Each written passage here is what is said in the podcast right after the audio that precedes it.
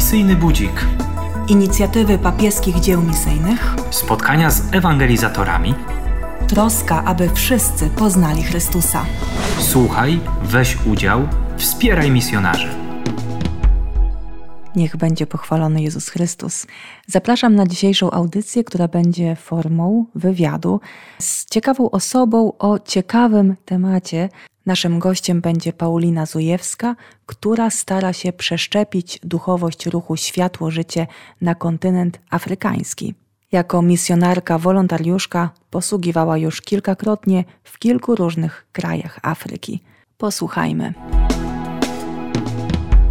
Ja jestem radcą prawnym zawodowo, pracuję w zakładzie ubezpieczeń. Aktualnie jestem odpowiedzialna za diecezjalną diakonię oaz rekolekcyjnych, czyli jeżeli ktokolwiek miał do czynienia z rekolekcjami, czy to dla dzieci, czy dla młodzieży, gdzieś się zapisywał, jeździł, to jakąś miałam swoją cegiełkę w zorganizowaniu tych wyjazdów. A skąd ten pomysł, żeby wyjechać na misję? Ten pomysł był we mnie już bardzo dawno, bo te rekolekcje, które się odbywają w Kenii i w Tanzanii, y, rekolekcje ruchu Światło Życia, one są już organizowane bodajże od 2015 czy 2014 roku. Już wtedy, kiedy ten projekt powstawał, ja już tak się mierzyłam z tą myślą, żebym chciała pojechać. Paradoksalnie trochę ta pandemia też tak mnie bardziej zmobilizowała, że, że naprawdę nie wiadomo, co będzie jutro i, i, i że warto też jakoś pójść tak zdecydowanie za tą jakąś myślą, która nie ustawała. Rekolekcje organizowane przez Ruch Światło Życie, czyli przez Polaków. Tak, właśnie tutaj przez nasz rodzimy Ruch Światło Życie, ale też we współpracy i z ogromną pomocą animatorów e, już kenijskich. Więc... Czyli oazowiczów. oazowiczów. Można, powiedzieć, tak. można powiedzieć, że ten ruch Światło Życie został już przeszczepiony na kontynent afrykański? Myślę, że może y, nie, nie na takiej zasadzie takiej całkiem samodzielnej, bo wydaje mi się, że jeszcze nie wszystkie osoby jeszcze przeszły pełną formację. Ona się składa z kilku cykli rekolekcji, w zasadzie z trzech i, i pracy w ciągu roku, więc jakby tego ostatniego stopnia, jak to mówimy w, w oazie, jeszcze nie było. Więc jakby te osoby wszystkie jeszcze są jakby w trakcie swojej formacji, czyli takiej przygotowującej do takiego pełnego zaangażowania w ruch i w kościół, ale już, już na tyle, że, że, że mogą, mogą pomagać i aktywnie uczestniczyć w, w posłudze też na tych rekolekcjach. Więc koordynacją przynajmniej przez ostatnie dwa lata tej działalności ruchu Światło Życie zajmowała się e, animatorka z Krakowa Ewa Korbut, która jest tam na długoterminowym wolontariacie i ona po prostu tak bardzo się starała, żeby ruch dotarł do różnych krańców tego w sumie dużego kraju we współpracy z misjonarzami kombonianami. W takiej właśnie parafii ja y, posługiwałam, ale z tego co się orientuję, to też to są parafie diecezjalne. W ramach y, tego mm, powiedzmy wolontariatu organizowanego przez Centralną Diakonię Misyjną jest też możliwość posługi w domu dziecka Shalom Home w, w hrabstwie Meru, na dokładnie w miejscowości Mitungu i tam też wiele osób jeździ na, na jakiś tam czas, nie wiem, czy na okres wakacji, czy krótszy, dłuższy, ale jednak główną naszą posługą jest przekazywanie charyzmatu ruchu Światło Życie mhm. i, i organizowanie rekolekcji właśnie w tym charyzmacie. Generalnie było tak, że ja akurat brałam udział w rekolekcjach, które były prowadzone w takiej miejscowości Lokichar, to jest w hrabstwie Turkana, to jest taki północny wschód e, Kenii, dosyć daleko od Nairobi, bo w Nairobi wylądowaliśmy to jest 600 kilometrów od Nairobi, co w warunkach kenijskich oznacza, że się jedzie co najmniej 12 godzin, bo jak rozumiemy, autostrad nie ma nawet w Jakimś takim polskim. E, takim busem jechaliśmy szkolnym, bo to właśnie e, ta Ewa razem z tymi animatorami kenijskimi, oni zorganizowali już nam tego busa, żeby nas już ktoś przywiózł i zawiózł. Oczywiście podróż nie odbyła się bez przygód, bo w międzyczasie bus się popsuł, pięć godzin był naprawiany, więc w sumie cała podróż tak naprawdę trwała dobę więc dotarliśmy do miejsca bardzo zmęczeni, gdzie się właśnie okazało, że uczestnicy już są na miejscu i już wieczorem trzeba było się nimi, powiedzmy, zaopiekować. Z wielką otwartością się spotkaliśmy, z wielką serdecznością też proboszcza właśnie lokalnego kombunianina. E, bardzo nas serdecznie przyjął on i, i dwóch pozostałych księży, że, że tak byli bardzo też do naszej dyspozycji i posługiwali w czasie tych rekolekcji, odprawiając msze czy spowiadając, bo, bo nie mieliśmy jakby moderatora takiego takiego powiedzmy oazowego naszego, więc nam księża z parafii posługiwali.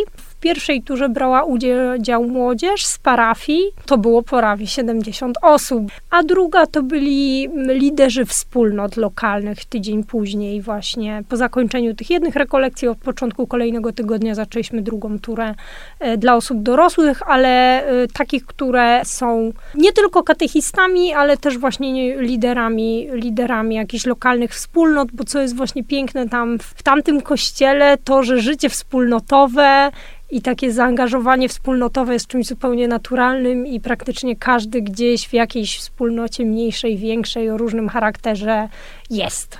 Mhm. Do prowadzenia tych rekolekcji przyjechałyśmy we trzy. Była jeszcze Ewa, która już jest, była na miejscu oczywiście, czyli cztery osoby z Polski i animatorów z Kenii było trzech chłopaków.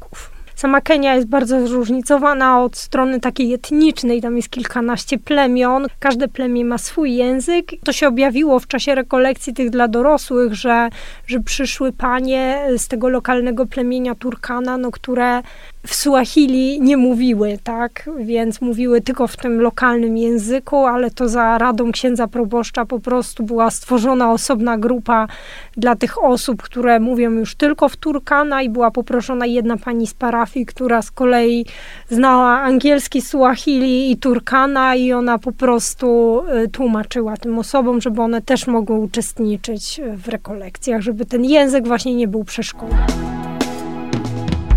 Oczywiście mentalność jest różna, te osoby mają zupełnie inne podejście, nie wiem, do czasu, jakichś zobowiązań w tym sensie, że nie wiem, że coś uzgodniliśmy, no to tak będzie. No niekoniecznie.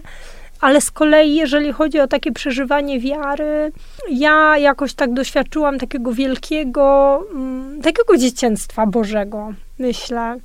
Naprawdę, że osoby przyjmują tą wiarę jakoś bardzo prosto, bardzo tak bezpośrednio, że jakoś widzą pewne rzeczy, czasami nawet bez jakichś dalszych tłumaczeń. Mogę taki przykład podać, bo bardzo mnie to poruszyło, jak prowadziłam rekolekcje właśnie dla tych osób już dorosłych. Tam pierwsze spotkanie rekolekcji ewangelizacyjnych, takie w grupie, polega na tym, że tam osoby są proszone, żeby narysować jakby drogę swojego życia, jakieś takie ważne momenty. No i powiedzmy konkluzją tego spotkania ma być to, żeby ich tak nakierować na to, że, że to Pan Bóg też prowadzi właśnie przez to życie, ale to ma być wniosek tego spotkania, a, a właśnie uczestnicy, mm, z którymi ja miałam do czynienia z tej mojej grupy, no oni narysowawszy tą drogę, każdy tam opowiadał, oni jakoś sami to widzieli, że po prostu sami opowiadając o tej drodze życia, mówi, o tu nam było bardzo ciężko, ale tu mi Pan Bóg pomógł, bo się znaleźli jacyś ludzie, którzy mi pomogli w tym czy w tamtym. I jakoś to było takie zupełnie, zupełnie naturalne, zupełnie bez, bez pytania, bez, bez naprowadzania. Oni jakoś to mieli po prostu w sobie takie widzenie, więc tak, to było Obecność bardzo, Bożą. Tak, tak, tak. To było bardzo... Więc e, tak może właśnie idąc za tym, co w sumie proboszcz z tej parafii nam powiedział, pamiętam, że, że właśnie ludzie tam jeżeli chodzi właśnie o takie życie wspólnotowe, o takie przyjmowanie Pana Boga, to jakoś to po prostu w nich jest i być może jest to po prostu takie w miarę proste przeniesienie, że ludzie generalnie żyją tam bardzo rodzinnie, tak wspólnotowo, że to jest taki styl życia, tak, który w jakiejś mierze jest wywołany tymi trudnymi warunkami, w których żyją, że razem jest po prostu łatwiej.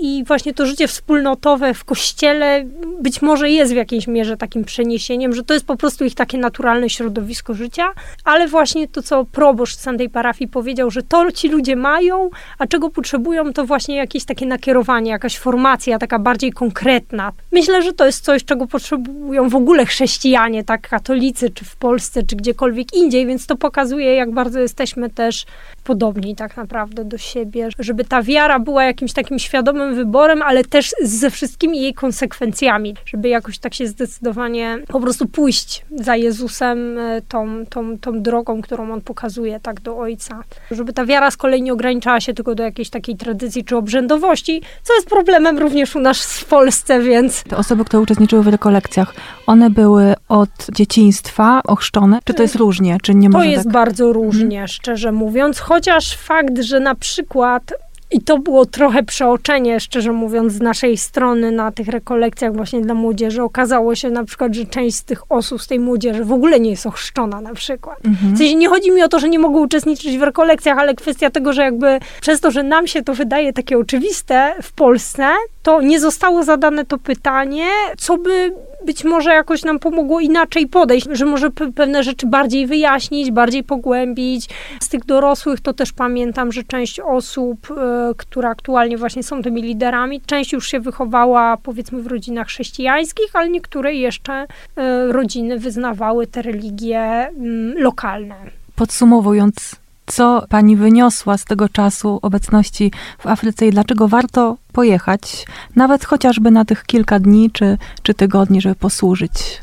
Przede wszystkim dla oazowiczów jest to y, takie doświadczenie, że naprawdę ten charyzmat, y, y, ta droga wytyczona przez sługę Bożego księdza Blachnickiego jest naprawdę uniwersalna. To jest naprawdę takie piękne, jak się widzi, że przy jakichś tam, powiedzmy, wiadomo, dostosowaniach, że, że to naprawdę ma miejsce i rację bytu i jest to coś, co możemy zaoferować ludziom z bardzo różnych kultur, krajów, że jest tak wiele, tak sobie tam będąc pomyślałam, że jest tak wiele ruchów, które jakby w naszej myśli już są takie międzynarodowe, że nikogo to nie dziwi, że są na całym świecie, a tu jest coś, co jest takie, no wyrosłe z naszej ziemi, ale, ale jest jak najbardziej do, do zaszczepienia i przekazania gdzie indziej, gdzie ludzie też mogą z tego czerpać, więc dla mnie, jako osoby związanej z ruchem, było to naprawdę bardzo takie cenne doświadczenie, gdzie może w Polsce czasami doświadczamy jakichś tam już zwątpień i tak dalej, to,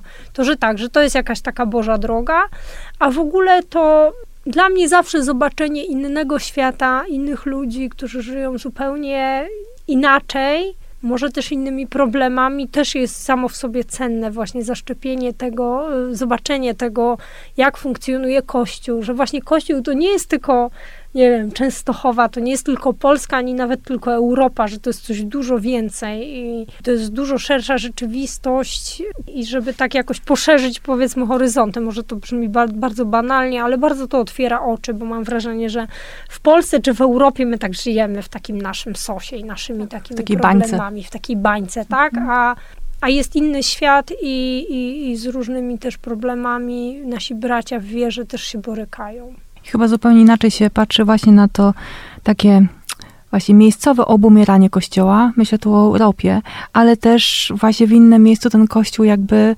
roz, rozkwita, jest wiosna, nie? Dokładnie, dokładnie i też to, że jak wiele możemy od nich zaczerpnąć, bo tak jak powiedziałam, że to życie takie wspólnotowe, gdzie, gdzie w Europie, no, no trochę tak idziemy w taki bardzo, bardzo indywidualistyczne takie życie, taki, takie wyizolowanie i nie wiem, żeby u nas y, często, nie, nie chcę tutaj uogólniać, ale powiedzmy właśnie zachęcać jakieś osoby do, do życia, y, do zaangażowania w, w parafię, czy we wspólnotę, czy ten, że to jest to jest często trudne, że, że osoby nawet, które żyją wiarą, jakoś nie widzą, nie wiem, może potrzeby. przestrzeni dla siebie, może potrzeby, uważają, że nie mają czasu na to, bo też jesteśmy bardzo tutaj zabiegani. A tam to mówię, to jest to naprawdę naturalne. I to jest coś, co możemy naprawdę, e, możemy garściami czerpać, myślę, z tamtego kościoła. I też miałam taką myśl, będąc tam, pierwsza czy tam druga niedziela, jak tam byłam, że tak sobie pomyślałam, że naprawdę tam się realizują słowa e, Jezusa, że przyjdźcie do mnie wszyscy, którzy utrudzeni, obciążeni jesteście, a ja was pokrzepię, że tam ludzie naprawdę są utrudzeni, obciążeni i no i właśnie w w kościele, we wspólnocie znajdują jakieś pokrzepienie, siłę, no po prostu do życia. Ale mówię to nie po to, żebyśmy my patrzyli jakoś z góry, że ha, my tu mamy lepiej, tylko właśnie myślę, że, że być może przez to, że, że czasami jest nam dosyć dobrze i, i, i oczywiście znowu zdaję sobie sprawę, że wiele osób w Polsce również się boryka z wieloma problemami, ale tak, tak po prostu jakby porównując nasze społeczeństwo do tamtego, no czasami chyba coś, coś, coś gdzieś zgubiliśmy po drodze i myślę, że właśnie warto od tych ludzi czerpać jakieś to takie poczucie dzieciństwa Bożego, ten, tę potrzebę właśnie życia wspólnotowego i takiej świeżości wiary.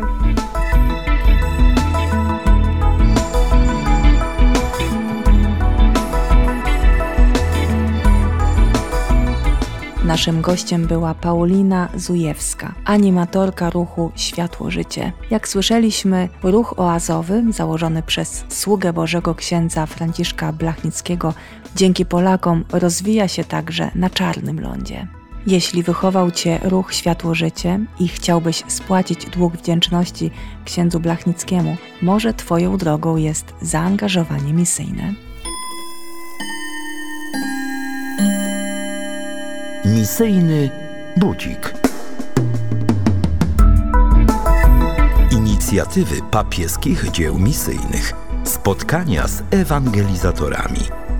Troska o to, by wszyscy poznali Chrystusa. Słuchaj, weź udział, wspieraj misjonarzy.